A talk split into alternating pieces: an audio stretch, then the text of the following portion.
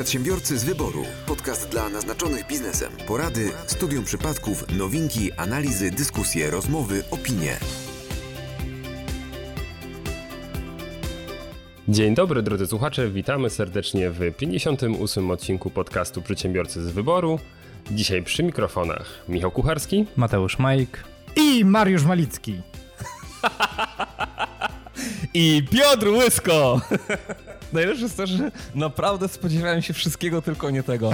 To jest po prostu... Jest, jest też z państwem Piotr Łysko. Dobrze, jak, jak słyszycie, drodzy słuchacze, pandemia nam nie służy.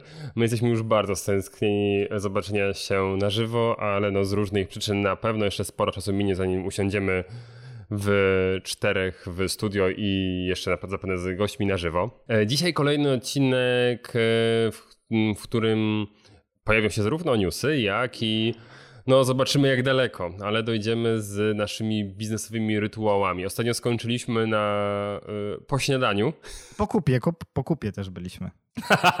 A to by znaczyło, że jesteśmy też po kawie!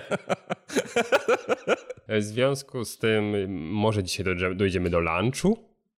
Zobaczymy. Na pewno branchu. Mariusz, bo ja wiem, że ty masz super newsa, a ja mam wypasistą anegdotę na dzisiaj. Ja nie wiem, czy to jest akurat ten super news bo na pewno nie jest jakiś wesoły. Natomiast chciałem Wam powiedzieć o zaostrzeniu polityki banków względem kredytów hipotecznych, bo o tym już troszeczkę mówiłem. Pamiętacie, mówiłem o. I w ten sposób fajny odcinek no poszedł się paść.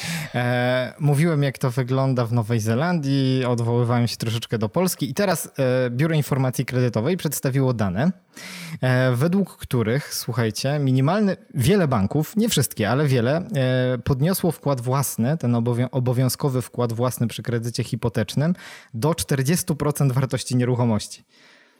No to jest jajo, powiem wam.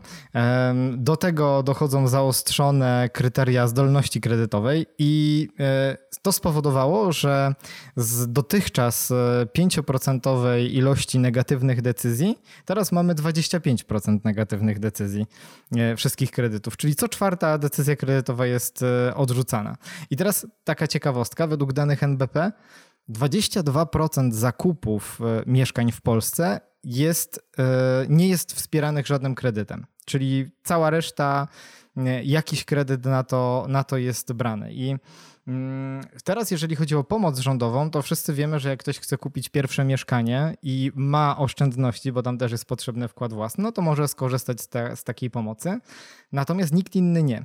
I pewien think tank ko konkretnie nazywa się Hertigage Real Estate. Przygotował, to, e, przygotował dla rządu taką propozycję, która miałaby zwiększyć dostępność tych, tych kredytów. I propozycja wygląda tak. Po pierwsze, obniżyć administracyjnie wzorem innych państw świata wymagania względem wkładu własnego. To jest między innymi to, co, co ostatnio o tym mówiłem, że w innych krajach się dzieje. I dodać do kredytów gwarancję Banku Gospodarstwa Krajowego albo Polskiego Funduszu Rozwoju. E, co obniżyłoby ryzyko kapitałowe, przynajmniej e, dla banków. I teraz e, zarówno ta instytucja, czyli powiedzmy w skrócie HRE i pracodawcy RP wysłali apel do premiera, minister Emilewicz, czy już powinienem powiedzieć wicepremier Emilewicz, KNF-u i BGK, wskazując, że jeżeli tego nie zrobią, no to odbije się to na całej gospodarce. Mm, Wystarczy wziąć pod uwagę, że no jeżeli będą budowane mieszkania, to wiadomo, że będzie potrzeba siły roboczej, to wiadomo, że będą miejsca pracy, będą jakieś tam inwestycje, coś się będzie kręciło. No, co o tym myślicie? Bo moim zdaniem e, wszystko oczywiście, tak jak mówiliśmy ostatnio, w granicach rozsądku i to nie jest tak, że kredyty mogą brać ludzie, których na nich nie stać. Natomiast 40% wkładu własnego przy zaostrzonych kryteriach zdolności kredytowej to już jest przesada. No to jest przesada. Ja rozumiem doskonale y, interes banku i w ogóle nie dziwi mnie y, 40% wkład własny. Rozmawialiśmy o tym nawet przy okazji kryzysu, prawda? Że no, mm, to jest mechanizm rynkowy, no, banki się boją, no, w związku no, z czym to, wymagają większego się boją, no zabezpieczenia. No, oczywiście, że tak. No. E, nie wydaje mi się, żeby. No okej, okay, 40% może faktycznie może być to zbyt dużo, ale już na przykład 30% absolutnie nie uważam, żeby, żeby trzeba było bić na alarm. No, no przy, no to też zależy oczywiście od cen nieruchomości. No i taka sytuacja na przykład e, w miejscowościach, gdzie można kupić mieszkanie za 2000 metr kwadratowy, a nie wiem, miasto, gdzie jest za 7,5 tysiąca metrów kwadratowych, no to na pewno jest, jest różnica i dla jednego i drugiego. Yy, także, także to też, też, też nie można wszystkich wrzucać, do jednego wora, natomiast yy, sytuacja, w której pod 30, 30% wkład własny uważam za akceptowalną. Wiesz co, to nie chodzi o to... ile, ile wynosi ten wkład własny, tylko tak naprawdę ilu ludzi stać na tego typu inwestycje i tego typu wkład własny, bo niestety najczęściej to się odbija to wiem niestety z własnego doświadczenia, jak jeszcze w banku pracowałem.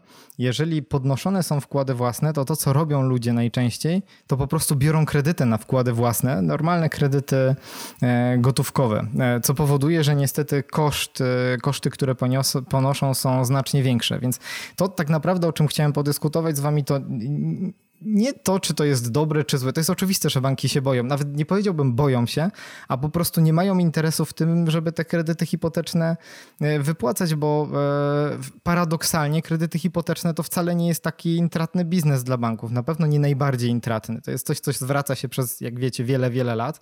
Oczywiście zwraca się tam podwójną wartość, ale czasem nawet, nawet większą. Ale to nie jest coś, na czym można faktycznie robić biznes bankowy i można, można na tym porządnie zarabiać. Natomiast... To trochę to jak obligacje, tak? Dokładnie no, tak. Niby w miarę pewny, no bo jeśli ktoś przestanie spłacać, no to mamy zawsze nieruchomość, którą można opylić, ale z drugiej strony no, zarobku szałowego nie będzie, co nie? Dokładnie tak, więc im się to nie opłaca. Natomiast pytanie, e, czy faktycznie ta, ta prośba, która została do rządu um, przekazana, czy ona nie jest zasadna i faktycznie nie powinny się pojawić jakieś gwarancje, żeby jednak ten rynek rozruszać pomóc ludziom. Ja nie mówię, żeby kupowali mieszkania, na które ich nie stać, no ale 40% wkładu własnego, no słuchajcie, nawet 30% przy obecnych cenach nieruchomości, no mało kto ma takie, e, takie oszczędności. Ale, ale bardzo dobrze, że, że, że nie ma, no bo mm, czy wiesz, jeśli banki by obniżyły ten próg w dobie faktycznie kryzysu, który dopiero nadejdzie. Nie mówię o, o sytuacji, którą teraz mamy od trzech miesięcy, tak? Tylko tym, tego, co będzie za pół roku, za rok no to by się okazało, że wiesz, oni nie mają, że ci ludzie nie mają problemu ze spłatem kredytów w perspektywie 5-10 lat. O czym wiadomo, to jest ryzyko banku zawsze, tak? Tylko ci ludzie mają problem ze spłatem kredytu w ciągu roku.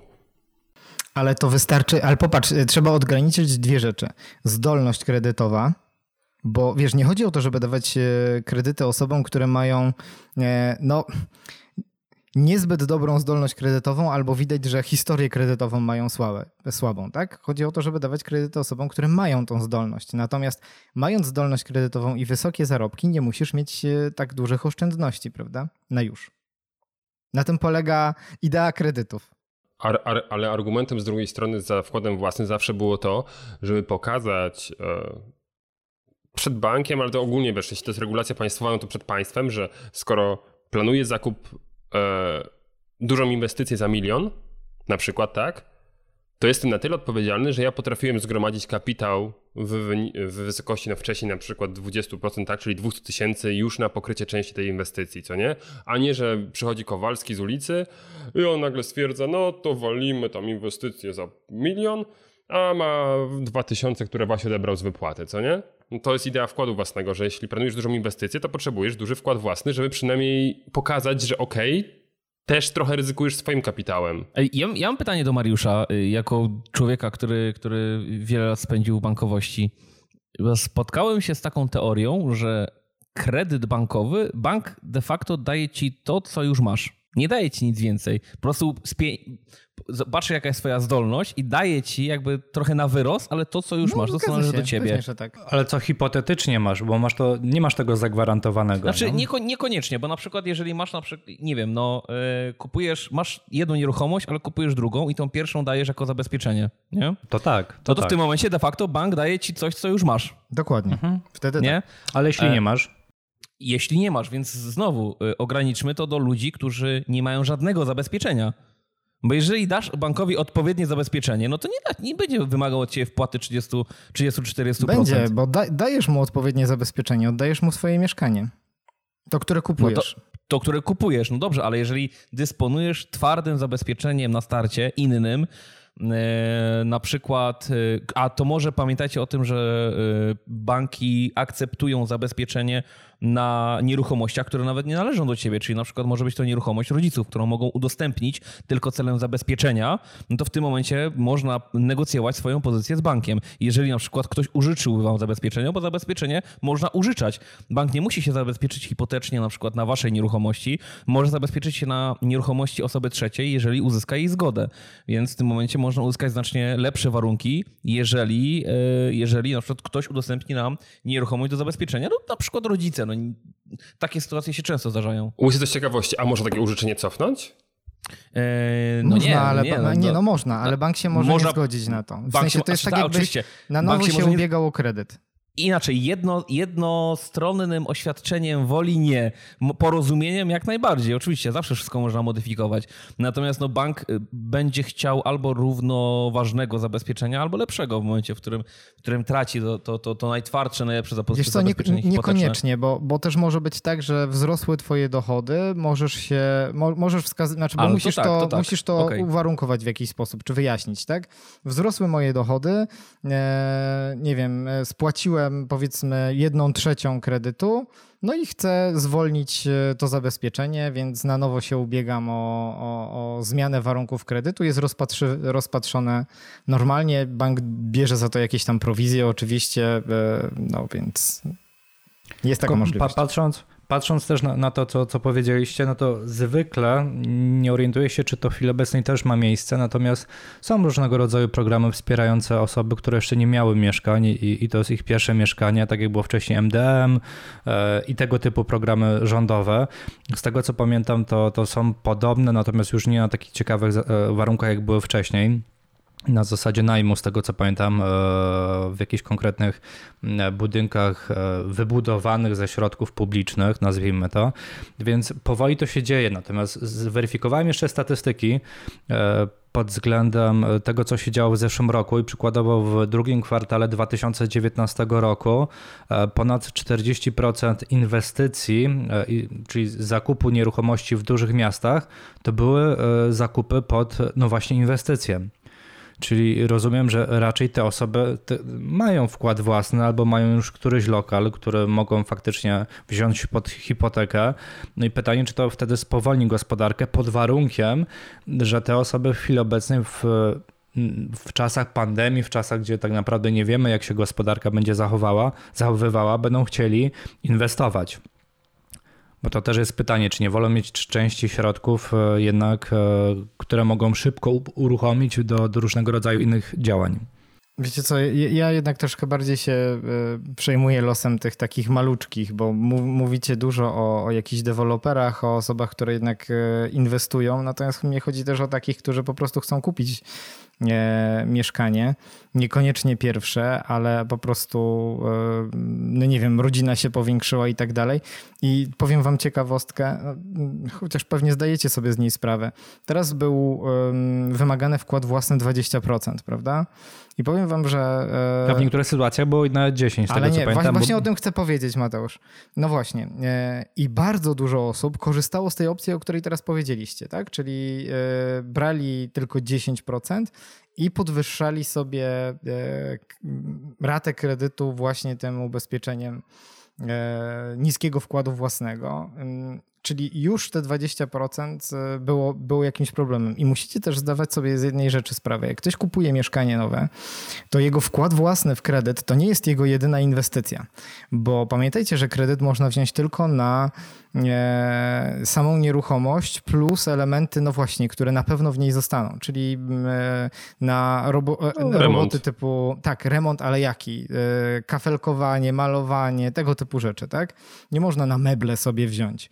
Więc y, takie mieszkanie trzeba jeszcze umeblować, trzeba je wyposażyć i tak, więc tak naprawdę na, trzeba kupując mieszkanie pokazujesz, że masz jakąś większą y, gotówkę niż tylko tam, nie wiem, 20% wkład własny. Więc tutaj 40% wkładu własnego może spowodować, że ludzie zresztą może spowodować. Już spowodowało, mam taką informację w tym artykule, w jednym z artykułów, które czytałem na ten temat było, że 20, 20% mniej wniosków już jest e, o No i bardzo dobrze. Wiesz, powiedziałeś o tym, że yy, po pierwsze, że, że trzeba pokazać to, że, że macie też kasy na wyposażenie. Myślę, że część Polaków nie myśli tak daleko. I to jest kalkulacja co najwyżej do, na, na równo do kosztów remontu, tak? I nie biorą pod uwagę, że tam potrzebna jest jeszcze jakaś górka. A drugie mówi, że no zmieniają się ludziom potrzeby mieszkaniowe i tak dalej, no i teraz ich nie stać na te mieszkania. No, wiesz czemu nikt z nas nie jeździ, nie wiem, Teslą X? Albo nie mamy w garażu pięciu Ferrari? Bo nas nie stać. I tak Nie, samo z tymi ludźmi. Nie wiem, czy, nie wiem, czy kojarzycie ten fragment y, Misia, gdzie y, mówią, czy stać ich na to, czy nie stać. Nie, nie, nie, nie, nie, nie, nie. Nie stać się. Ty musisz oszczędzać. Stać, oczywiście, że stać. Nie stać. Jesteś przedsiębiorcą w Polsce, nie stać cię na Ferrari? Tyś ty oszalał? Ty jakim ty jesteś przedsiębiorcą? Na ZUS mnie stać, a na Ferrari mnie nie na, stać. fer- na ZUS nie stać, a na Ferrari się nie stać. Ty jesteś frajerem jakimś, a nie przedsiębiorcą. To ty idź do pracy, do uczciwej pracy, tak jak ostatnio widziałem, nie wiem, czy kojarzycie. E, chyba nazywa się Justyna Klimasara, tak mi się wydaje, to jest taka młoda gwiazdka lewicy. E, ale nie, nie wchodząc w politykę, za, bardzo zaciekawił mnie jeden post, który uzyskał bardzo dużo lajków na Twitterze. I on był o treści, ktoś tam napisał, że prowadzę firmę tam od ilu, iluś lat i tam ma jakieś problemy i tak, i tak dalej, pitu pitu. No, a, a, a pani Justyna skomentowała to, prowadzisz firmę, a nie myślałeś o uczciwej pracy na etacie? O, I dostała bardzo, bardzo dużo lajków, co mniej więcej e, odpowiada nastrojom społecznym w tym kraju, więc, e, więc e, no i, i podsumowując, nie stać cię na Ferrari, a myślałeś o jakiejś uczciwej pracy na etacie? Tak, tak. Ale wiesz, jak spojrzymy na kryteria przydzielenia kredytów, to jak najbardziej... Na to, Ferrari powie- najwięcej, tak idzie? Nie, nie. To, co powiedziałeś, jest całkowicie prawdą. Przedsiębiorca y, jest dyskryminowany przy udzieleniu kredytu, kredytu hipotecznego, bo najbardziej premiowana jest dalej umowa, Umowa o o pracę. No ale dziwisz się w Polsce, bo model podatkowy prowadzenia działalności w Polsce wymaga od ciebie, że jeżeli prowadzisz firmę, firmę prowadzi się po to, żeby uzyskać stratę.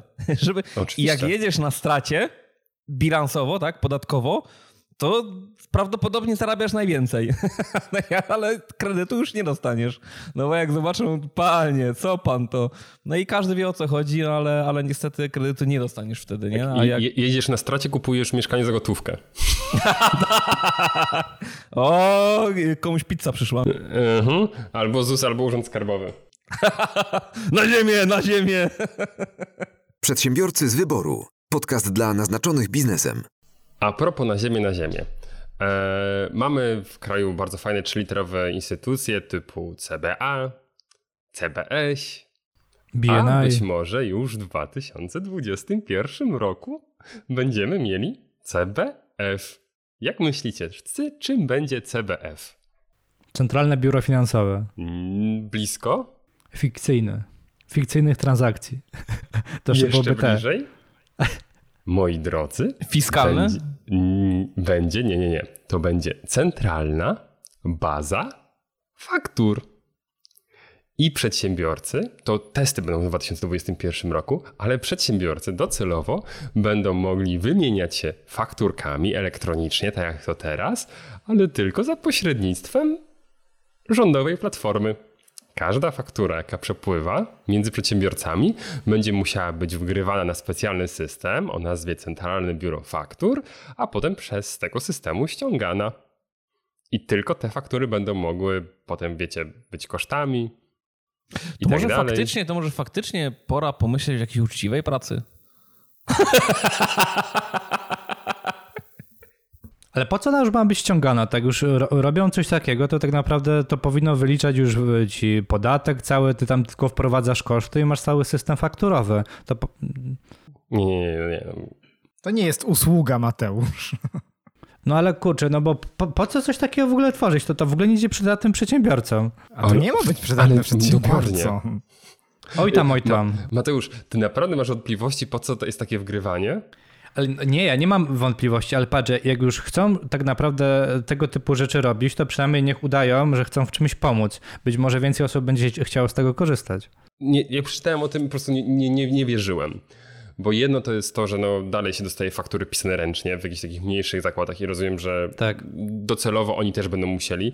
Dobra, bo ja rozumiem, że tam będzie, to będzie wchodziło, tak? W 2021 A to Polska cyfrowa roku, będzie musiała najpierw rozwiązać wiele problemów. W 2021 roku zapewne będą testy, one się przedłużą do 2022. W pierwszej kolejności oczywiście zapewne budowlanka będzie zobowiązaniem do tego i te wszystkie jakieś takie... Elektronika. Tak, duże firmy. Potem będzie to schodziło, no tak samo jak było z JPK. Także zaczęło się od y, dużych firm, a potem schodziło na coraz mniejsze i chyba teraz, prawda, y, jest odroczony, bo pandemia, ale ogólnie JPK chyba już wszystkich miał dotyczyć, prawda? Jednolity, blik kontrolny. Więc y, myślę, że z tym będzie podobnie, tak? I w ciągu kilku lat to wejdzie, ale to jest dla mnie, no już, wiecie, no państwo będzie miało na bieżąco wgląd w historię każdego przedsiębiorstwa. Jeśli wszystkie twoje faktury, powiedzmy w przeciągu pięciu lat będą tam, no to właściwie każdy urzędnik, który sobie wejdzie, to sobie dokładnie zobaczy wszystko. Jezu, w końcu. Już mia, no, naprawdę miałem dość tego zaufania państwa do, do przedsiębiorców, bo to już szło w bardzo złym kierunku i jakieś można było oświadczać rzeczy, jak się mówiło zgodnie z prawdą. Nie, nie, Stalin miał rację, yy, ufaj, ale sprawdzaj. Yy, ja jestem za, ja jestem za. Twardą ręką należy tych wszystkich oszołomów, oszustów trzymać i, i w ogóle. I przede wszystkim pomyślcie, naprawdę chłopaki, pomyślcie o tym, będzie to taki tytuł.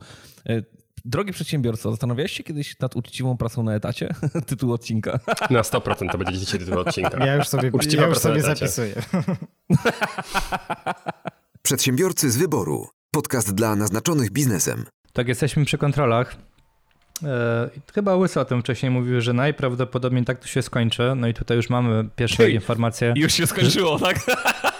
Nie, nie, zaczęło się. O matko. E, blisko półtora miliona przedsiębiorców otrzymało pomoc w ramach e, tarczy. Tutaj mówimy dokładnie w ramach e, postojowego, jak pisze Rzeczpospolita. No i na pewno, jak pamiętacie, głównym warunek utrzymania tego typu wsparcia to było spadek o 15% przychodów tam z miesiąca na miesiąc. No i do czego doszło? Jak tutaj zostało to ustalone i również Urząd Skarbowy i ZUS mają z tym pewnego rodzaju wątpliwości. Dużo przedsiębiorców zaczęło działać w formie kreatywnej księgowości, tak? Czyli przykładowo e, od, odraczali termin, termin zapłaty kontrahentowi, tak? Na dłuższy okres czasu, albo dana usługa była świadczona dłużej żeby była przeskok na kolejny miesiąc podatkowy, mm. tak? I tak dalej, i tak dalej. W związku z czym, no, stwierdzono, że chyba zaczynamy kontrolować przedsiębiorców, tak? Czy faktycznie wszyscy e, mieli e, ten spadek 15%, czy nie było tam tej kreatywnej księgowości. No i to jest w zasadzie to, o czym z tego co pamiętam kilka tygodni temu mówił Piotr, że najprawdopodobniej ci przedsiębiorcy, którzy e, otrzymają tego typu wsparcie, no wcześniej czy później będą dosyć mocno kontrolowani. Także no, jeśli ktoś z słuchaczem korzystał z tego typu tarczy, no to pamiętajcie, że mm, może coś wyjść podczas kontroli i niekoniecznie związane bezpośrednio z tego typu działaniami, mhm. no ale też w drugą stronę, jak słyszałem, e, i, i, z tym się w 100% zgadzam, i to chyba też o tym mówiliśmy, e, w Polsce się tak szybko zmieniają przepisy, że nie ma przedsiębiorcy, który w 100% działa legalnie. Choćby chciał, no to jest to bardzo mało prawdopodobne, także nawet jeśli Ale nie wie, Mateusz, to coś robi źle. Tak, tak, tak, tak, tak. Wiesz co, tylko ja zawsze przestrzegam przed tymi sformułowaniami, że y, zawsze na szkoleniach mówię, słuchajcie, naprawdę niektórzy z was w ogóle nie boją się kontroli, ale nie ma w Polsce przedsiębiorcy, który nie popełniłby jakiegoś błędu, tylko niezamierzonego. Bo ludzie, ludzie mylą e, na przykład jakiś protokół pokontrolny, który wskazuje jakieś błędy księgowe i mówią, e, no ale przecież ja nie chciałem. No wiem, wierzę, naprawdę, bo mm, bardzo łatwo popełnić błąd, na przykład najczęściej błędy, które są popełniane, no to nieopodatkowanie czegoś, co ludziom nawet nie wyobrażało się, żeby, żeby opodatkować. E, zaraz podam przykład też w ramach mojego newsa takiej, takiej sytuacji, ale no zawsze, zawsze coś się znajdzie. nie, nie da się. Uważam, że nie da się prowadzić działalności gospodarczej, na przykład w okresie 5-10 lat i nie popełnić żadnego błędu, y, nie wiem, księgowego, rachunkowego, e, no bo to jest praktycznie niemożliwe. Te, te, tego jest tak dużo, jak wystawiacie taką ilość faktur, wyliczenie podatków i tak dalej, i tak dalej. No jak korzystacie z y, biura księgowego, no to oczywiście o tyle spoko, że to biuro księgowe ma ubezpieczenie, tak? No i najwyżej, jeżeli ono popełni jakiś błąd, no to, no to za to odpowiada materialnie, ale, ale wielu przedsiębiorców sami, wiele przedsiębiorców samym się rozlicza.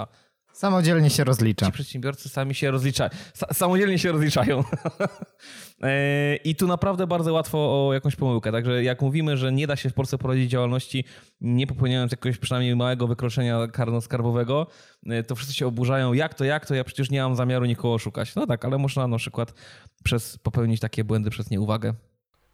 I tutaj jeszcze cytując, to tak, żebyście byli już e, świadomi, Krajowa Administracja Skarbowa i Zakład Ubezpieczeń Społecznych zapowiedziały, że postojowe będzie weryfikowane po ustąpieniu pandemii. Jak poinformował rzecznik ZUS-u, ma, ZUS ma 5 lat na wydanie decyzji o nienależnie pobranych świadczeniach. Czyli w przeciągu 5 lat tego typu kontrola może się odbyć. Niech Oczywiście pandemia trwa jak najdłużej. Nie straszymy, informujemy. Nie straszymy, mamy nadzieję. Przedsiębiorcy z wyboru. Podcast dla naznaczonych biznesem. Nie mam taki news, który bardzo się spodoba Mateuszowi na pewno. Eee, Bezos. Było... Bezos. Mua, mua, mua, mua. Pawlowa? Bezos Pawlowa. Eee, nie, wiecie, że Mateusz jest tak wielkim fanem eee, pracy zdalnej, że jak słyszy, wiesz, home office, to zaczyna się dotykać w niestosownych miejscach. I znowu, i znowu jest. O, znowu, Ej, ręce, ręce na stół, Mateusz. No i słuchajcie, firma może wypłacić pracownikowi ekwiwalent za wykorzystywany służbowo prywatny sprzęt i uwaga, ten ekwiwalent zwolniony jest z PIT. Warto o tym, warto o tym, yy, warto o tym pamiętać z wielu względów. Nie będziemy na antenie tutaj yy, mówić z jakich, ale, ale warto, przytoczymy tylko interpretację, warto o tym pamiętać, a przede wszystkim na samym końcu tego newsa przestrzegę was przed nadużywaniem tego, tego mechanizmu. Natomiast, natomiast... Od tego powinieneś zacząć. E, no z uwagi na, z uwagi na, tak, z uwagi na, e, na koronawirus oczywiście bardzo wiele osób zaczęło pracować w domu. E, firmy nie były na to przygotowane, to znaczy nie miały odpowiedniej ilości sprzętów do pracy w domu, więc bardzo często pytały, bądź, bądź pracownicy sami wychodzili z taką inicjatywą, że w zamian, że, że za możliwość pracy z domu będą pracować na własnym sprzęcie i za takie coś należy się ekwiwalent i tutaj mówimy tak o telefonach, tabletach, laptopach, laptopach. E, I to jest bardzo fajny sposób na podatkowe oszczędności, e, który, który bardzo zyskuje aktualnie na, bardzo zyskuje na, na, na znaczeniu e, i, i na popularności. Zasadniczo pracodawca powinien zapewnić każdemu pracownikowi, który jest na home office, odpowiedni sprzęt. Natomiast jeżeli tego nie zrobi, musi po prostu liczyć się z roszczeniem finansowym ze strony pracowników. E, I e, w takiej sytuacji należy pracownikom wypłacić pieniężny ekwiwalent za korzystanie z prywatnych urządzeń. E, takie coś zwolnione jest w 100% z ekwiwalenty pieniężne, jak mówi ustawa o PIT, e, za używanie przez pracowników przy wykonywaniu pracy narzędzia, materiały lub sprzętu stanowiące ich własność. Te ekwiwalenty są zwolnione z podatku. E, należy pamiętać o czterech elementach. Po pierwsze, ekwiwalent musi być wypłacony w pieniądzu. Po drugie, sprzęt musi stanowić własność pracownika. Po trzecie, musi być wykorzystywany przy wykonywaniu pracy. No i przede wszystkim ekwiwalent ma związek z wartością sprzętu sprzętu i stopień jego, stopniem jego zużycia y, w trakcie używania. No i tutaj y, jak ustalić wysokość ekwiwalentu, tak? Czyli to jest naj, najtrudniejsze, najprzyjemniejsze, ale najtrudniejsze, y, bo, bo no, zdaje się, że ekwiwalent wysokości 2000 zł miesięcznie za korzystanie z prywatnego sprzętu nie wchodzi w grę. E, ale już Zależy przykład, jakiego, zależy No, jakiego. zależy- Jeśli no, ten sprzęt chociaż- jest warty 50 tysięcy, No to, no to w sumie faktycznie, okej, no to, to może faktycznie przy jakichś bardzo zaawansowanych komputerach może faktycznie by to przeszło.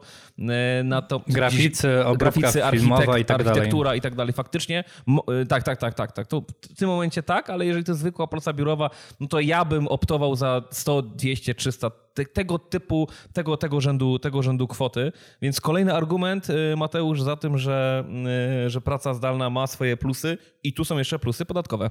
dziękuję. Przedsiębiorcy z wyboru. Podcast dla naznaczonych biznesem. Z tydzień, dwa temu e, na profilu Piotra zobaczyłem taką piękną umowę. To była jakaś taka prosta umowa tam o, o, o najem czegoś, czy o wypożyczenie, y, pożyczkę? Poży- to była prosta umowa pożyczki. Prosta umowa pożyczki. I to była umowa pisana takim językiem bardzo ten, że Jasiu pożycza Ani tam Tak, 3000 to była umowa pisana y, y, językiem bardzo prostym ten. Tak, dokładnie, dokładnie jakby się pisał. Y, A mm, ten tam i wiecie, i to w ogóle. Tak, dokładnie, dokładnie, dokładnie tak jak Piotr, powiedział.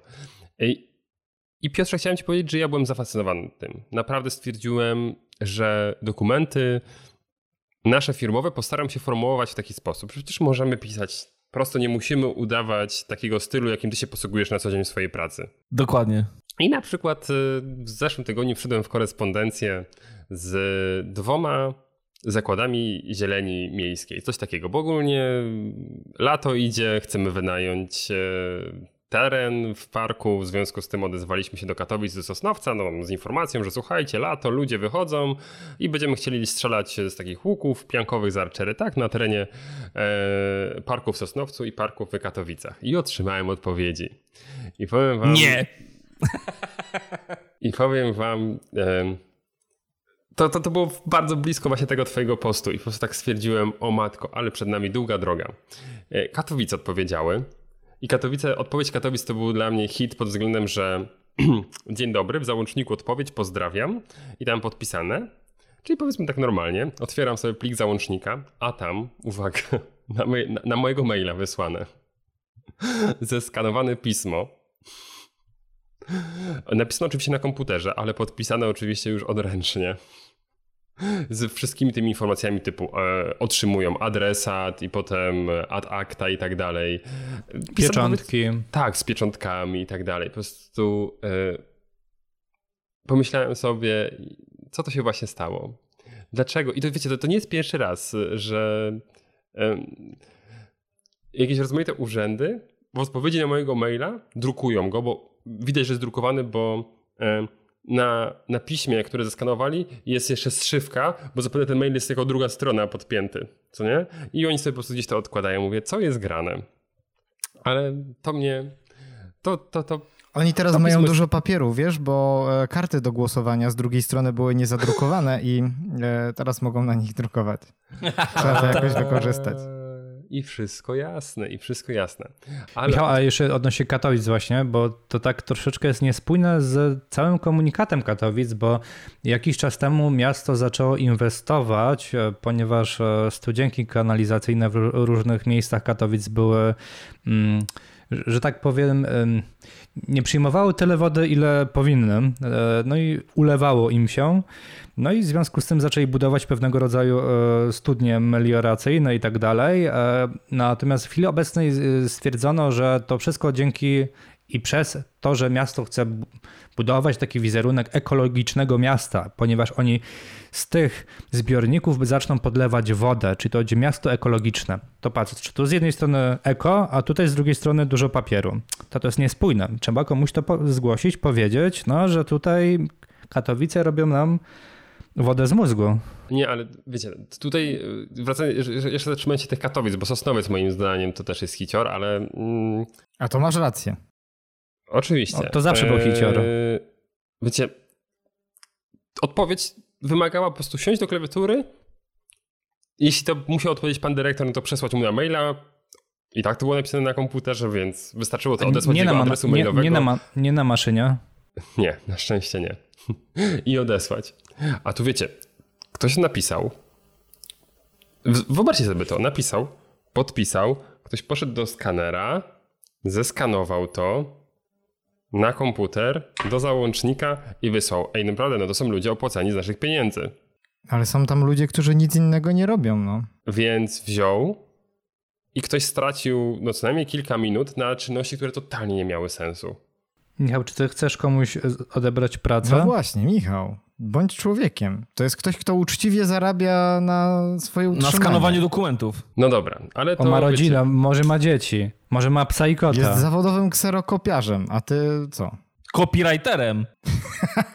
To jest, e, to, tak, to jest odpowiedź e, z Katowic. A Sosnowiec odpowiedział w piśmie e, maila, więc tam nie, nie ale z kolei tutaj właśnie mi się, Piotrze, ty przypomniałeś, bo odpowiedź jest iście urzędnicza i to w tym takim stereotypowym stylu, bo ja napisałem prostego maila na zasadzie, że tam dzień dobry, taka i taka firma i chcemy wynająć teren tu i tu w związku z robieniem tego i tego. Co nie? I tak naprawdę prostym językiem, żeby tam nikt nie miał jakichś wątpliwości, co tam się będzie działo.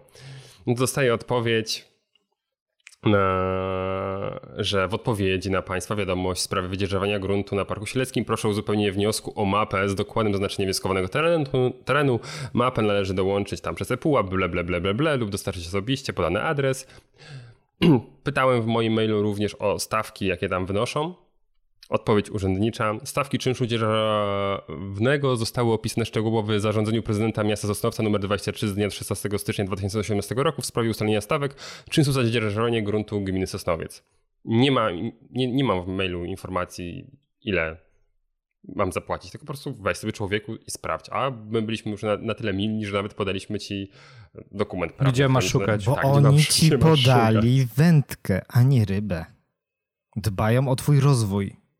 Co więcej, po przeprowadzeniu stosownego postępowania zgodnie z obowiązującą procedurą, to jest po uzyskaniu niezbędnych opinii merytorycznych wydziałów tutejszego urzędu, sprawa zostanie niezwłocznie przedstawiona prezydentowi miasta Sosnowca. O decyzji przedmiotowej sprawie zostaną Państwo poinformowani odrębnym pismem. Ja Wiesz, tak, i, to, i to jest oficjalna odpowiedź. A ja, ja wiesz, jak to wygląda w praktyce? 20 metrów kwadratowych w parku. Tam taka pani siedzi przy komputerze, odwraca się do prezesa i mówi: Tezenek, bo tutaj jakaś cudotwórnia napisała, to co, wynajmujemy im czy nie? A, a Zenek mówi, to co wszystkim. niech się pierdolą. A ze względu na artykuł taki i taki uprzejmie informujemy. Aby się państwo pierdolili. Dobra, to tutaj dwie rzeczy. Po pierwsze, e, chciałem się skupić na języku. Co jest grane, że i po drugiej stronie są ludzie? Czemu oni zachowują się jak nie ludzie? Czy macie jakieś teorie? A czyli z tego co słyszałem, to, to e, osoby, które e, kilkanaście lat temu jeszcze zostały zatrudniane w różnego rodzaju e, urzędach, to one przechodziły pewnego rodzaju kursy. Szczególnie mówimy tutaj o urzędzie skarbowym. Kurs, w jaki sposób należy od, odpowiednio przygotowywać pismo, jakim językiem, żeby to było takie miałkie, dużo było, a tak naprawdę mało z niego wynikało.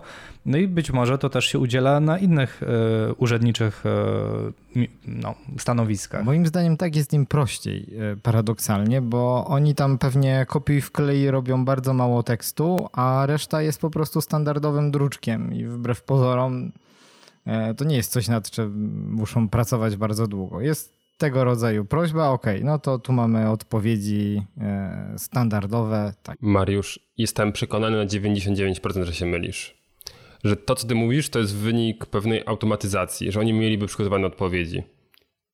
Ja myślę, mają automatyzację ta, w głowie. Tak, ja myślę, że tak ta, ta jak tam ktoś chodzi skanować, tak tutaj ktoś to pisze za każdym razem z palca.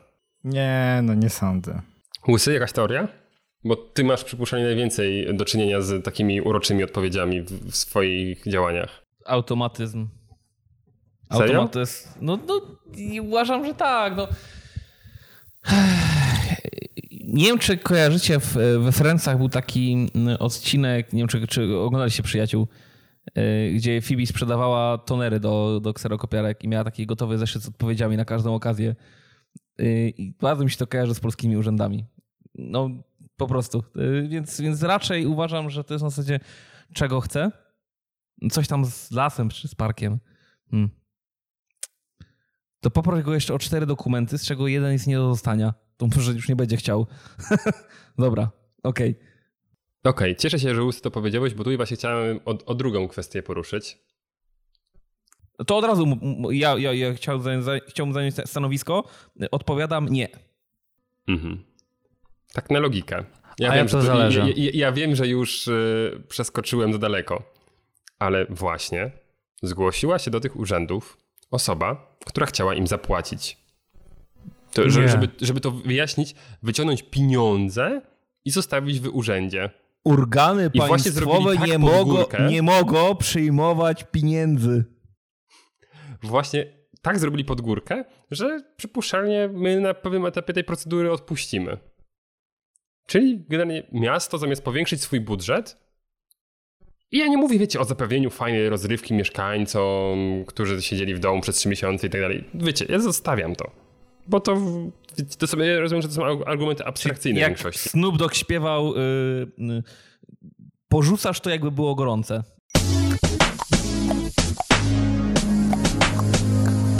Wiecie, no, ej, przychodzę, jakiekolwiek inne przedsiębiorstwo, jeśli to byłby teren prywatny, mówię, człowieku, wiesz co, masz tu kawał łąki, chciałbym od ciebie go wynająć. Kurde, zarąbista sprawa, umawiamy się 20 zł metr kwadratowy, przybijamy pionę, tu masz fakturę. No dokładnie, tak by było. I Michał, tam problem polega na tym, że osoba podejmująca decyzję nie przeczytała całego twojego maila, tylko dostała dwie informacje. E, jakaś cudotwórnia chce wynająć kawałek gruntu. A co oni tam chcą robić? Strzelać z łuku. No chyba ich pojebało. Przedsiębiorcy z wyboru. Podcast dla naznaczonych biznesem. To ja mam tutaj nawiązanie trochę do tego, natomiast inna, e, dobrze nam znana e, publiczna telewizja też odmówiła. Też ktoś chciał przyjść, dać im pieniądze, nawet bym powiedział, że pieniądze za emisję reklamy, no i stwierdzili, że nie. Słyszeliście w ogóle, dlaczego e, cały PiS i no, TVP też są przeciwko LG, LGBT? Nie. Bo to jest skrót od lepiej, gdyby był Trzaskowski.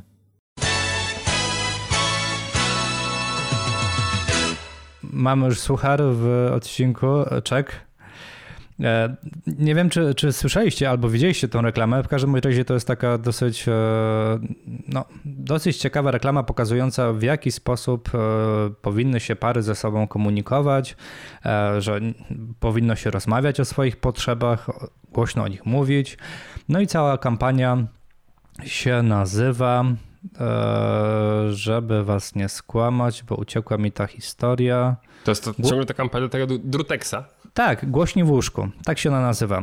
To jest kampania Głośni w łóżku, a, dla, a dlaczego e, właśnie w TVP nie została wyemitowana? Ponieważ mm, w kampanii bierze udział łącznie, biorą łącznie cztery pary, to są prawdziwe pary, także to nie są aktorzy, którzy właśnie mówią o tych swoich potrzebach i no, pojawiają tam się różne pary. Zarówno hetero, jak i homoseksualne. No i w związku z tym telewizja stwierdziła, że no, nie będzie e, mogła tego typu e, kampanii w, wprowadzać na, swoje, e, na swoją wizję, ponieważ ona zawiera treści intymne, na które się skarżą widzowie właśnie telewizji polskiej telewizji no przecież publicznej. prezydent własną piersią będzie bronił przed ideologią. E, właśnie taką, która uderza w rodzinę tradycyjną przecież. To nie mogli. Ale chyba, ale prezydent chyba z tego co pamiętam na Twitterze napisał, że y, zwykła tradycyjna rodzina, model rodziny to, y, to kobiet, to, czekaj, to związek kobiety i mężczyzn. ja absolutnie jestem za, ale żeby to jeszcze działało w drugą stronę. Czyli mężczyzn i ko- mężczyzny i kobiet. o, to już tak daleko to nie pójdzie. No i tutaj, znaczy tak zastanawiam się, patrząc też na kwestie nie tylko etyczne, ale prawne, czy no właśnie, Piotrze, czy coś takiego może się przydarzyć, że y, przychodzisz do przedsiębiorcy, który odmawia ci, to temat kiedyś był drukarni poruszony, ale tutaj moim zdaniem tak. jest bardzo podobna sytuacja. Mhm chcesz komuś zapłacić za emisję reklamy, ta reklama nie jest w żaden sposób wulgarna, możecie sobie ją zobaczyć, zresztą możemy ją podlinkować, e, a w drugą stronę ktoś mówi nie, nie, bo mi się nie podoba, nie, bo jest niezgodna z naszą polityką. No, sytuacja widzowie... jeden do jeden z tą drukarnią no. była, no. Dokładnie no taka pytanie, sama. Zastanawiam się, jak to się skończy, bo to jest temat bardzo nie, świeży, ponieważ... Tam był przedsiębiorca prywatny. No tak. A tu no, mamy medium No tak, co publiczne. wolno wojewodzie, to wiadomo. No, no to... właśnie. To nie wolno TVP, no. Kurczę, yy, Powiem wam tak. mm, TVP powinna w mojej ocenie, jako telewizja publiczna, być neutralna światopoglądowo. E, Tylko teraz tak, na czym polega neutralność światopoglądowa? Czy na prezentowaniu wszystkich możliwych treści, czy na braku prezentowania treści, które mogą kogoś urazić? Kurczę, jest, no nie wiem, czy, czy znajdziemy jakieś, nie wiem, odpowiedź na to pytanie, no bo tak naprawdę tyle, ile ludzi, tyle pomysłów i tyle światopoglądów, ja mam wrażenie. E, Więc e, no to jest tak raczej. Znaczy, ja trochę rozumiem TVP. Lepiej nie dotykać czegoś, co, co może kogoś urazić. E, Chociaż z drugiej strony potem publikują rzeczy, które ewidentnie urażają połowę społeczeństwa, drugą połowę społeczeństwa. E, Ja na miejscu TVP chyba nie, nie wiem, skupiłbym się na reklamie e, środków na porost włosów i herbat. To, bo to jest coś, co takiego chyba nikogo nie, nie, nie urazi. O, nawet nie masz pojęcia jak bardzo. Może. Wiesz, Nie, mam, mam, mam, no nie ma Łysi, włosów. cykliści, to wszystko wiadomo, że to... Masoni.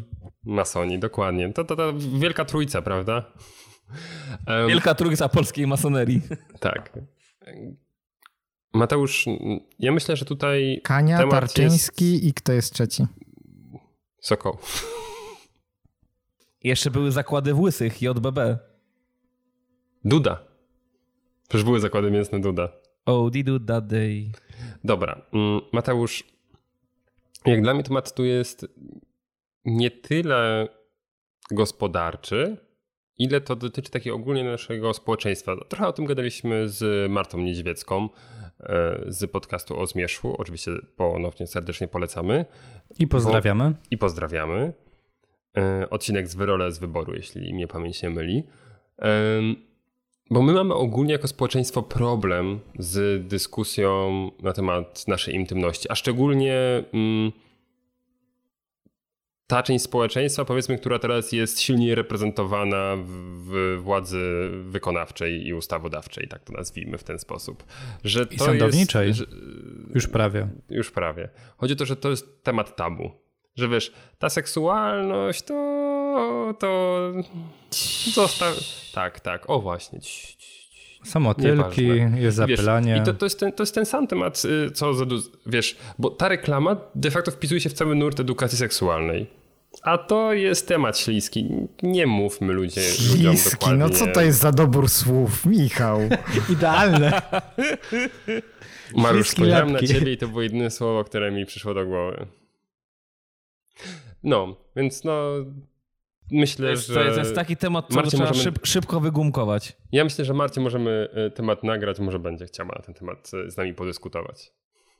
Albo, albo popełni jakiś tam szybki komentarz w swoim e, podcaście. Na pewno popełni. Przedsiębiorcy z wyboru. Podcast dla naznaczonych biznesem. Po śniadaniu Już wstaliśmy, już zjedliśmy śniadanko, już zrobiliśmy nasze poranne prasówki. Kto robił, ten, ten, ten robił. No i teraz co dalej, panowie? Bo przechodzimy do tej części rytuałowej.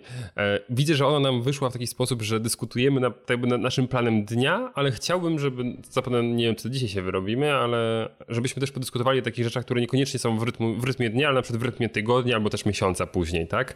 Takie ogólne. Ale dobra, przejdźmy do, do tego rytmu dnia. E, Ostatnio mówiliśmy tam, jak się, jak się przygotowujemy, było o prasówkach, było e, o tym, że czasami wypychamy jakieś rzeczy z samego rana, jeszcze czasami przed śniadaniem. To co dalej? Co dalej się u was dzieje? ja staram się jak najczęściej robić poranne odprawy.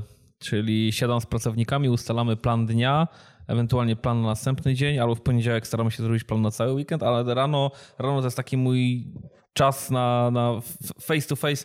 Kto co robi, kto się czym zajmuje, y, kto co bierze. Ale zbiorowo czy pojedynczo? Zbiorowo, zbiorowo. Okej, czyli z- ten. Zbiorowo dobra, lubię, a- lubię, lubię sytuację, w której e, każdy wie mniej więcej, ma świadomość, czym się zajmuje i kto za co odpowiada. E, to, to uchroni potem, czy po prostu wszyscy, wszyscy siadamy, jasny podział obowiązków, także każdy, każdy wie, kto co robi, każdy, każdy mniej więcej. Nie chodzi o to, żeby się kontrolować, tylko bardziej, żeby wspierać się i przypominać nawzajem. I, i to się sprawdza i to jest naprawdę fajne.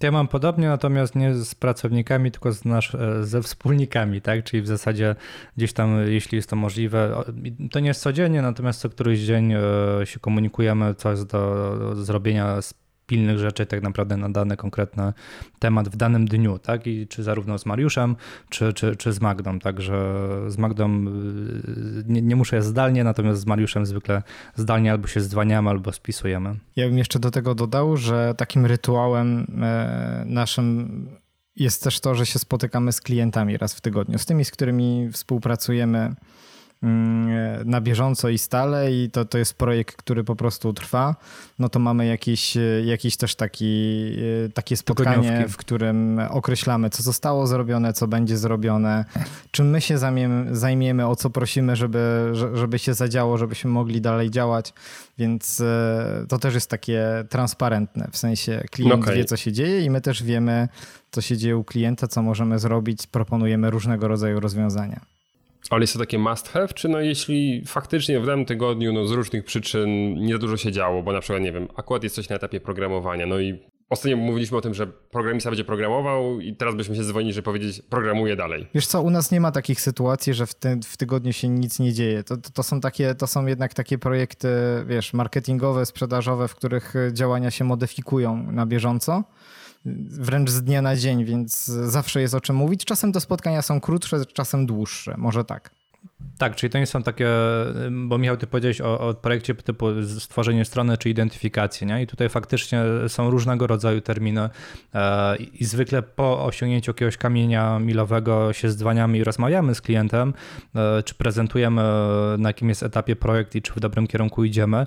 Natomiast Mariuszowi bardziej chodziło o takich klientów, gdzie mamy e, stałą współpracę długoterminową no i po prostu pracujemy na czy działaniach marketingowych, czy sprzedażowych, czy cały czas, nie wiem, pracujemy nad strategią, rozwijamy ją, model biznesowy firmy i tak dalej.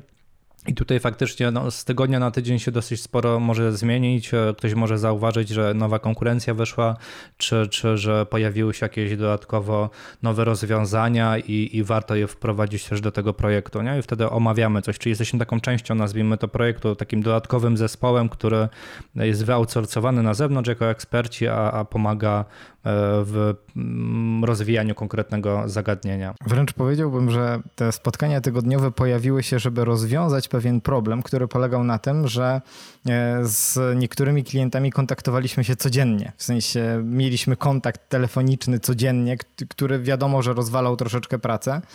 E, no i wskazywaliśmy, żeby tacy klienci zbierali sobie informacje i przekazywali nam wszystko po prostu na jednym spotkaniu w tygodniu, gdzie mm, no, zajmujemy się całością tematów, które są istotne, a nie mamy wrzucane je w trakcie dnia w różny, o różnych porach, no bo to niestety za bardzo rozwala pracę, jeżeli mówimy o e, kilku różnych klientach, z którymi pracujemy na bieżąco i wielu projektach, który, których się podejmujemy.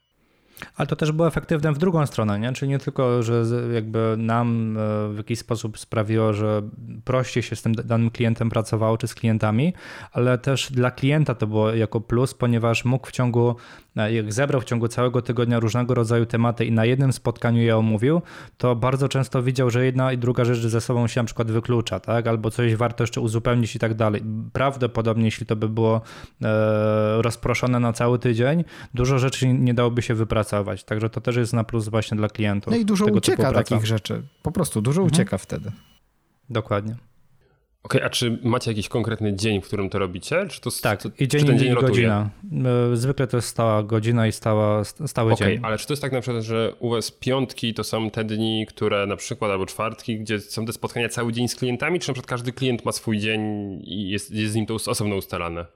Mhm, dostosowujemy się tutaj pod tym względem, także nie, nie mamy stałego, e, stałego dnia, który, w którym wszystkich jakby klientów e, wprowadzamy. I nie wiem, czy nawet byłoby to dobre, ponieważ umówmy się, że tego typu praca też wymaga dosyć sporej uwagi i kreatywności, więc w tym przypadku e, jeśli w ciągu całego dnia byśmy mieli, nie wiem, 8-9 godzin, e, nawet 5 godzin tego typu spotkań, to na pewno któreś z tych spotkań końcowych mogłoby mm. nie być tak efektywnych. Mhm. Dokładnie. Poza tym trudno jest się przerzucić z projektu na projekt. E, potem, potem to się może zacząć po prostu mylić, e, że to tutaj doszliśmy do takich wniosków, tutaj do takich, jednak branże są różne, działania są różne, a czasem czasem podobieństwo niektórych działań, czyli na przykład, nie wiem, obsługujemy Facebooka na przykład i tutaj, i tutaj. Albo robimy strategię sprzedażową i tutaj, i tutaj. No ale one są różne. E, natomiast to są jednak strategie, wobec czego łatwo jest później się pomylić, które jest które i no, więc lepiej, żeby tego nie było tak dużo jednego dnia. Okej. Okay. Pytam do tego, bo mm, część przedsiębiorców przyjęła to w taki sposób, że na przykład takie spotkania na przykład realizuje na przykład dopiero w drugiej połowie tygodnia. Czyli na przykład dopiero w czwartek, w piątek. Co nie, że te pierwsze trzy dni w tygodniu są takie bardzo do pracy tam nad projektami i dopiero w czwartek, piątek się przeznacza ten czas na spotkania. Bo szczególnie no, jeśli w piątek się już zacznie takie, takie spotkania, no to jedno, że nie, niektóre z nich na przykład no, w normalnych czasach się odbywały na mieście czy coś, no i potem się łatwiej gdzieś tam już kończy ten dzień pracy powiedzmy. Ale rozumiem, że u was... To są spotkania zdalne w większości. Także... Ale Michał, ciekawą rzecz, y, to mówimy o przyzwyczajeniach biznesowych naszych, ale pamiętam nie dalej jak dwa tygodnie temu miałem spotkanie z klientem, który opowiadał mi o swoim przyzwyczajeniu biznesowym. E, jego przyzwyczajenie biznesowe brzmiało nie robię żadnych strategicznych spotkań w poniedziałek. I tyle. No, no tak, no bo poniedziałek zwykle to jest dzień, który może rozwalić cały tak, tydzień. Tak, to prawda. On mówi, że, że nie pozwala też swoim klientom, kontrahentom na podejmowanie kluczowych decyzji w poniedziałek. On nigdzie nie wyjeżdża w delegację w poniedziałek, bo poniedziałek to jest dzień, gdzie wszystko się może spierdzielić. On, y, spotkania z klientami, y, kluczowe decyzje od wtorku w górę. Poniedziałek to jest ewentualnie dzień na pracę biurową, ale na pewno nie na podejmowanie strategicznych decyzji. I mówi, że od kiedy wprowadził tę zasadę, naprawdę widzi efekty. Może z tego, może z innego względu, ale, ale mówi, że tak mu się naprawdę łatwiej pracuje. Cieszę się, że to powiedziałeś, bo właśnie takim dniem u nas jest poniedziałek. Mm, my z racji właśnie, no wiadomo, u nas praca totalnie zdalna, plus jak były eventy, no to, e, to wiadomo, wyjazd do klienta. W poniedziałek tych eventów stosunkowo było najmniej i też to nam wyszedł, że to jest dobry dzień, w którym my się wieczorem spotykamy. O godzinie, kiedyś o 20, teraz o 18 robimy takie połączenie na pół godziny do godziny, na którym e, ustalamy wszystkie sprawy tak naprawdę na najbliższy tydzień firmowe. Tylko Michał, I... wasz poniedziałek to dla większości firm jest środa. E, no bardzo możliwe, bo no wiadomo, no bo my w weekendy mamy no dużo pracy, ale chodzi o to, że nie, widzisz, to jest, że my musieliśmy to, to troszkę wypośrodkować, bo e, to, że dla nas to jest tak naprawdę najczęściej po dłuższym czasie, bo to, to spotkanie niby można byłoby zrobić w poniedziałek rano, ale nie, bo z doświadczenia wiemy, że w poniedziałek przychodzi dużo zapytań e, gdzieś tam ofertowych i my cały dzień gdzieś tam już zaczynamy je mielić, już zaczynamy być w kontakcie z tymi klientami i wtedy fajnie, bo o 18 zwalniając się możemy sobie przegadać e, tam kwestie, które są do przegadania i, i wymagają na przykład jakiejś tam um, jakiejś burzy mózgów czy, czy jakiejś kreatywności takiej zbiorowej. No i, i wtedy na przykład no, we wtorek, czy tam nawet w poniedziałek po tym spotkaniu już, e, już, już to wychodzi gdzieś tam e, do, do tych klientów, ale właśnie no, to, to syndrom poniedziałku je bardzo. Wy tak naprawdę ustawiliście sobie, i to chyba każda firma w ten sposób powinna funkcjonować, że e, tryb pracy tygodniowej ustawiliście sobie pod potrzeby rynku i potrzeby klienta, a nie de facto wasze, tak? Czyli jeżeli, tak jak powiedziałeś, klienci wam w poniedziałek wysyłają tego typu zapytania, no to pod koniec dnia albo we wtorek jest podsumowanie z zespołem, no i wypracowywanie pewnego rodzaju rozwiązań, tak? No bo po prostu tak jest. No, ja nie wyobrażam sobie sytuacji, że e, w poniedziałek wpadło za zapytanie, a wy w związku z tym, że macie taki porządek, że w czwartek czy piątek nad tym siedzicie, to dopiero za prawie tydzień czasu klient dostaje odpowiedź. No nie, nie, nie. Staramy się, wiadomo, to, też, to, widzicie, to też jest rodzaj rytuału biznesowego, bo w sumie już mówimy teraz o, takim, o takiej pracy w ciągu dnia, że staram się mocno wprowadzić to, żeby każde zapytanie dostało odpowiedź jak najszybciej. I żeby to nie, to nie musi być odpowiedź, wiecie, od razu gotową ofertą, bo no, często jest tak, że wiecie, klient do nas pisze dzień dobry, jestem zainteresowany eventem, proszę o, kon, yy, proszę o wycenę. E, ale co... słuchajcie, słuchajcie, ciekawa, ciekawa rzecz. Mm, e, to, co powiedziałeś, wetnę cię w zdanie, dlatego, że mam, mam idealne... Przyzwyczaiłem się. E, no właśnie, bo mówimy o przyzwyczajeniach biznesowych, bardzo dobrze. To, co powiedziałeś, że jak najszybciej, to u mnie takim rytuałem biznesowym staram się, żeby była zasada getting things done, a w niej przede wszystkim, jeżeli jesteś w stanie zrobić coś w ciągu najbliższych pięciu minut, to to zrób. Jeżeli wiesz, że zajmie ci to więcej, nie rób tego teraz, odłóż to, żeby to było zrobione dobrze. I mamy żywy przykład tego, to jest y, Mariusz, który ostatnio poprosił mnie o, o, o, taki draft jednego dokumentu i wiem, że zajęłoby mi to 5 minut, dlatego zrobiłem to od razu. T tak czy nie? Dostałeś, mam nadzieję, bardzo szybko odpowiedź. Tak, za drugim razem dostałem bardzo szybko. No tak, bo za pierwszym razem zapomniałem o tym w ogóle, ale, e, ale potem jak mi się przypomniałeś, mówię, o kurde, faktycznie, ale to jest coś, co zajmie mi dosłownie chwilę, sekundę, więc zrobię to od razu. I to jest naprawdę e, zasada, która bardzo mocno e, odkorkowała mnie z wielu rzeczy. Ale widzicie, to robienie od razu też, ja, ja, tak jakby wrócę do tego mojego przedśniadaniowego działania, to są właśnie te rzeczy, nie? Czyli przed śniadaniem, jeżeli mam pół godziny czasu na przykład, to przez pół godziny czasu, jeśli dany temat mi zajmie mniej niż 5 minut albo do 5 minut, to ja wolę te rzeczy zrobić przed śniadaniem i o nich zapomnieć. Niż później przez kolejne pół dnia albo dzień myśleć nad tym, co ja miałem zrobić i żeby o tym nie zapomnieć, że to miałem zrobić, nie?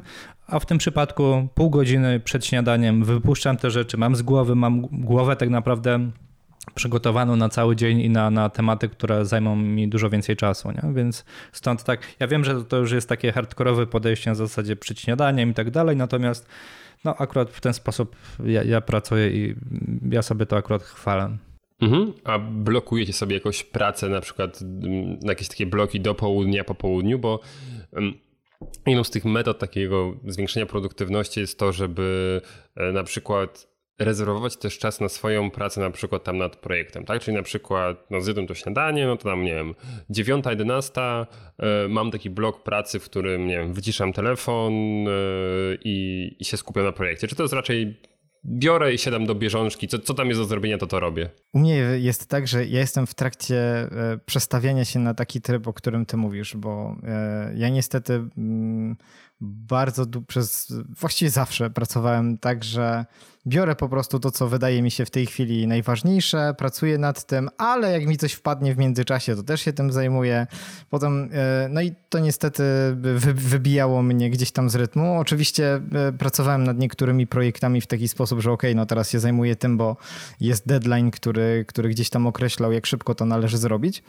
Natomiast e, uczę się tego i to jest tego, żeby, żeby robić sobie jednak te cele, bo bez tego przy wielu projektach, które się prowadzi jednocześnie, e, no praktycznie nie da się funkcjonować. Także jestem żywym przykładem na to, że bez takiego układania sobie celi, że ok, teraz pracuję od godziny 11 do 14 nad tym projektem, no to właściwie nie da się, nie da się po prostu wyrobić, więc wszystkie osoby, które są takie jak ja, które e, pracują nad wieloma rzeczami i potem czują, że cały dzień mają, e, niby cały czas są zarobieni, a właściwie nic z tego nie wynika, bo żaden pro, projekt nie jest zamknięty, no to polecam, żeby jednak sobie zaczęli układać e, w ten sposób pracę, że e, robią sobie sami takie deadlines, gdzie nad danym projektem pracują od tej godziny do tej. I powiem wam jeszcze jedną taką rzecz, bo ja mam pracę kreatywną głównie, E, I to wygląda tak, że jeżeli jakiegoś projektu nie jestem w stanie e, posunąć porządnie w ciągu dwóch godzin na przykład, to już wiem, że w danym momencie po prostu go nie posunę. Więc nie ma sensu nad nim siedzieć dłużej. Nie? Czyli nie mówię tylko o takich kwestiach, które są zamknięte po dwóch godzinach, ale takich, które, nie wiem, pracuję nad nimi cały tydzień albo dwa tygodnie, bo dużo mam takich projektów. Jak czegoś nie wymyślę w ciągu dwóch godzin, to już nie wymyślę nic, więc siedzenie czterech godzin nie ma po prostu sensu. Ja mam, ja mam dokładnie tak samo jak Mariusz, yy, bo często, często w takich sprawach mocno skomplikowanych yy, pismo procesowe może mieć nawet, nie wiem, no 20-30 stron. To się praktycznie jak książkę pisze, yy, szczególnie gdzieś tam w dużych sprawach upadłościowych, czy z udziałem Skarbu Państwa i tak dalej, tak dalej.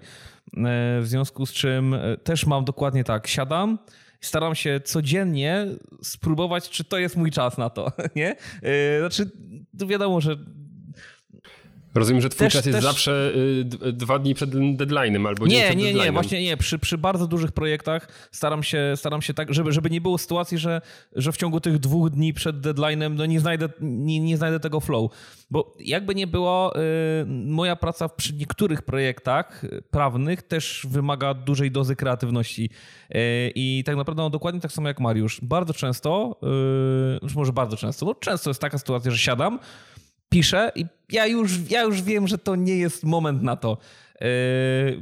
Wystarczy, autentycznie wystarczy, że po prostu na przykład po południu odstawię to, budzę się na drugi dzień rano i idzie mi jak spłatka. Po prostu, po prostu jest flow i leci, nie? I, i, to, jest, i to jest fajne, i to jest potrzebne. Tylko, tylko przestrzegam, nie można tak robić, jeżeli, bo jest modelem pracy niektórych robienie coś na ostatnią chwilę. Ja traktuję to po prostu jako model pracy. Niektórzy tak lubią, niektórzy tak wolą. Dopiero mogą pracować, jak czują presję czasu. E, ja przy takich sytuacjach jednak przestrzegam, że, że wybierać taką drogę mogą tylko ci, którzy naprawdę mają czas, żeby, żeby, żeby, żeby czekać na, na ten swój flow.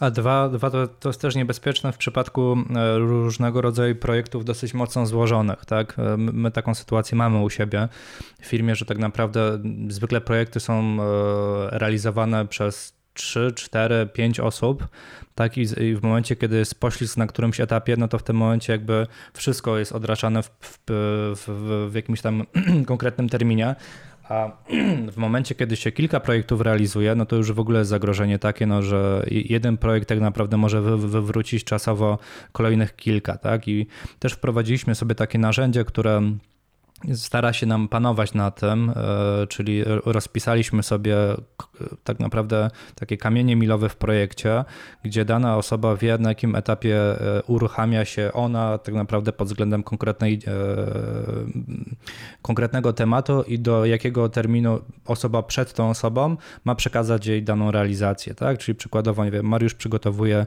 kwestię związaną z tekstami, tak? z, z przygotowaniem takiej, nazwijmy to, e, kwestii merytorycznej. E, nie wiem, Magda później przejmuje temat pod względem kreacji, tak? Później e, kwestią związaną z wdrożeniem czegoś, na przykład ja się zajmuję, no i, wiemy, że na, na konkretną, konkretny termin klient musi coś otrzymać, tak? No i w związku z czym no, na, na żadnym etapie nie powinien się pojawić wtedy poślizg, żebyśmy w odpowiednim terminie, który określiliśmy z klientem, dany projekt został oddany. Okay, bo... Mm. Narzędzie się Toggle nazywa, z tego o. co pamiętam. To tak też, żebyście wiedzieli. Na razie się go uczymy, natomiast ono jest o tyle ciekawe, że zarówno mo może Wam przypominać w ciągu na przykład danego tygodnia albo dnia na początku, jakie są rzeczy do zrealizowania, w jakich konkretnych godzinach. E, możecie sobie to przygotować jako taki, e, taką rozpiskę projektową faktycznie, gdzie macie rozpisaną e, taką oś czasu i widzicie, na którym etapie się zaczyna dana, dana, dana czynność danej osoby realizować, no albo na zasadzie po prostu kalendarza i przypominania, tak? Czyli są dwie możliwości pod względem wyświetlenia tego typu informacji. To jest bardziej zaawansowane narzędzie niż narzędzie typu Trello. Jasne. I Toggle też yy, zlicza czas, prawda? Jeśli dobrze pamiętam. Czy nie? Czy, mm. czy pomyliłem? E, tak daleko nie doszliśmy jeszcze do tego, ale prawdopodobnie tak. Okej. Okay. Widzicie, bo mm, fajnie, że wspomnieliście o, o tych dużych projektach i o tym, jak, jak siadacie do nich do pracy, bo no, um, u nas w firmie, no, jeśli są eventy, no to my nie możemy mieć obsługi czasowej, tak? No bo tak, to, to nie jest, że dobra, no to wyślę jutro. Nie, no nie, no, no ludzie muszą się zjechać w konkretną godzinę w, w, jakieś miejsce w Polsce i tak dalej, i tak dalej. Więc tutaj u nas to totalnie odpada i chyba dlatego się nauczyliśmy dość mocno takiego zarządzania czasem, że ja nie robię sobie takich bloków w kalendarzu, ale ja mam je w głowie że ja wiem, że to jest ten czas, w którym mm, na przykład pracuję nad danym eventem, tak, i wymyślam tam jakąś koncepcję, chociaż na pewno w ostatnim roku, dwóch w związku z rozwojem firmy ja mam coraz mniej takich rzeczy, a zajmuję się takimi już kwestiami ogólnymi związanymi z zarządzaniem firmą, a, a po prostu częściej to robią inne osoby. Um, ale są rzeczy duże, które są takie na przykład ogólnorozwojowe, nie wiem, zbudowanie nowej strony www. I wiecie, to się składa z stu drobnych działań. I można podejść do tego w taki sposób, że się rozpisuje to każde działanie, tak? Czyli napisać tam tekst na tą stronę, na tą, na tą, na tą, znaleźć zdjęcia, przeformatować je i to wszystko zrobić i tak dalej. Ale ja zauważyłem, że bardzo dobrze dla mnie działa, że sobie w mojej aplikacji do zadań w Todoistie, które, który, bez którego to byłoby jakby oderwanie mi ręki, utworzę sobie na przykład zadanie pod tytułem dziabać na stronie www i ustawiam, że ono jest codziennie. Ja wiem, że codziennie muszę znaleźć 15 minut choćby, żeby pchnąć tę sprawę choćby drobnie do przodu, tak? Żeby skończyć daną podstronę na przykład, tak, żeby tam przejrzeć teksty albo sprawdzić je, al, mm, albo y, na przykład takim zadaniem, o, u mnie na przykład jest nauka języków też, że to, to mniej biznesowo, chociaż to też ma związek, e, codziennie świątek, piątek czy niedziela, 7 dni w tygodniu od kilku lat y, i na Memrise i na Duolingo uczę się angielskiego i włoskiego, tak? poświęcam 5 minut po to, żeby sobie przyswoić te słówka. I drobnymi krokta, krokami. Nie, że tam wiecie, jedna lekcja w tygodniu, tylko że e, leci to jakimiś e, naprawdę drobnymi, drobnymi cegiełkami, ale przesuwają się te rzeczy do przodu. I naprawdę dla mnie to, to zaczęło działać, tak? I wiadomo, jeśli dany projekt skończę, tak? No to wywalam sobie to zadanie po prostu, które codziennie było realizowane, ale tak zupełnie mimochodem um, udaje się fajnie y, daną rzecz skończyć, która no nie jest super pilna, ale którą trzeba zrobić. A plus tej metody dostrzegłem też dlatego, że podchodząc codziennie do tej samej kwestii, podchodzimy pod trochę innym kątem. Zauważyłem, że gdybym siadł naraz, powiedzmy, na 5 godzin i zrobił to, to przypuszczalnie po godzinie już by mi się chciało, nie chciało mi się. I bym zaczynał te rzeczy robić tak, wiecie, dobra, żeby to szło. A tak, no to wiecie, codziennie wchodzę świeży w to powiedzmy. A, ale zdaję sobie sprawę, że to też jest kwestia mojej umiejętności, że ja bardzo szybko wchodzę w daną rzecz. Że Przełącza część, się między projektami. Tak, że część ludzi ma tak, że y, potrzebuje na przykład 15-20 minut, żeby zagłębić się w, w, daną kwestię i dopiero potem czują flow związany z tą rzeczą. Tego nas chyba Michał Inkubator nauczył, wiesz? Tak, że... możliwe, że tak. Mirzyna zwraca uwagę, że my rozmawiamy i ja po 15 sekundach nagle jestem wyłączony i ja, ja, już nie słyszę, że na przykład coś tam się jeszcze dzieje, co nie? No bo ja już się totalnie, wiecie, zagłębiłem w tą sprawę i, i, w, i wyłączyłem na świat i, i żyję tym, to tam sobie teraz tam klikam. Także u mnie, to w ten sposób. No ale tak, takie przerzucanie no to na pewno nauczyło nas nasze wcześniejsze doświadczenie biznesowe. No ja, ja, jakby część rzeczy faktycznie realizuję podobnie jak ty, natomiast e, bardziej pod względem jednak tych bloków e, dłuższych, tak? Czyli przykładowo e, też sobie od jakiegoś czasu wprowadziłem taki blok pod tytułem edukacja. I, I, zwykle on jest podzielony na przykład na dwa jakieś konkretne dni, tak? I na przykład po dwie godziny e, w tych dwóch konkretnych dniach e, poświęcam się edukacji w jakichś konkretnych zagadnieniach, które mnie interesują, tak? Czy związanych z marketingiem, czy związanych z designem, czy związanych z copywritingiem i tak dalej. I uczę się, tak? W formie e-learningu. Ja się cały czas czegoś uczę, bez przerwy. Ja się uczę mieszkaniu, ja się uczę w samochodzie, kiedy jadę, ja się uczę w samolocie, kiedy lecę. Ja się cały czas czegoś uczę. Tak, e, no i to też jest fajne, bo faktycznie wtedy już jestem nastawiony, że w tych konkretnych blokach godzinowych, e, no właśnie się tym, tym zajmuję i bardzo często nawet czeka na to, aż co, co się pojawi na, na, kolej, na kolejnej stronie albo na kolejnej lekcji, e, którą, którą w chwili obecnej prowadzę. Przedsiębiorcy z wyboru. Podcast dla naznaczonych biznesem. Miałem bardzo mocną nadzieję, że dzisiaj przejdziemy przynajmniej do lunchu, no ale okazało się, że na etapie takich tych bloków dopołudniowych zaczęliśmy dyskutować tutaj o tych naszych e, też zwyczajach, takich rozciągniętych w czasie, ale to bardzo fajnie, bo czuję, że, e, że to naprawdę mm, Ciekawe tutaj mamy te różnice, tak? I, i, I, dobrze o nich powiedzieliśmy. W związku z czym, drodzy słuchacze, być może w następnym odcinku dowiecie się, co Piotr Łysko jada na lunch i gdzie Mateusz Majk robił sobie sesję zdjęciową. Na lunch, na lunch to ja zjadam moich przeciwników procesowych. A nie, przepraszam, to na śniadanie. To aż się boję zapytać, co się dzieje na kolację. Ale to wszystko w następnych odcinkach, bo z tego się nam zrobi dłuższa, dłuższa seria. W związku z czym dziękujemy Wam bardzo. I do usłyszenia za tydzień. Do usłyszenia. A dzisiaj przy zielonym mikrofonie Michał Kucharski, przy czerwonym mikrof mikrofonie Mariusz Malicki, przy pomarańczowym mikrofonie Piotr Łysko i przy żółtym mikrofonie niezmiennie Mateusz Majik. Dziękujemy bardzo. Do usłyszenia. Hej. Cześć. Cześć. Pa.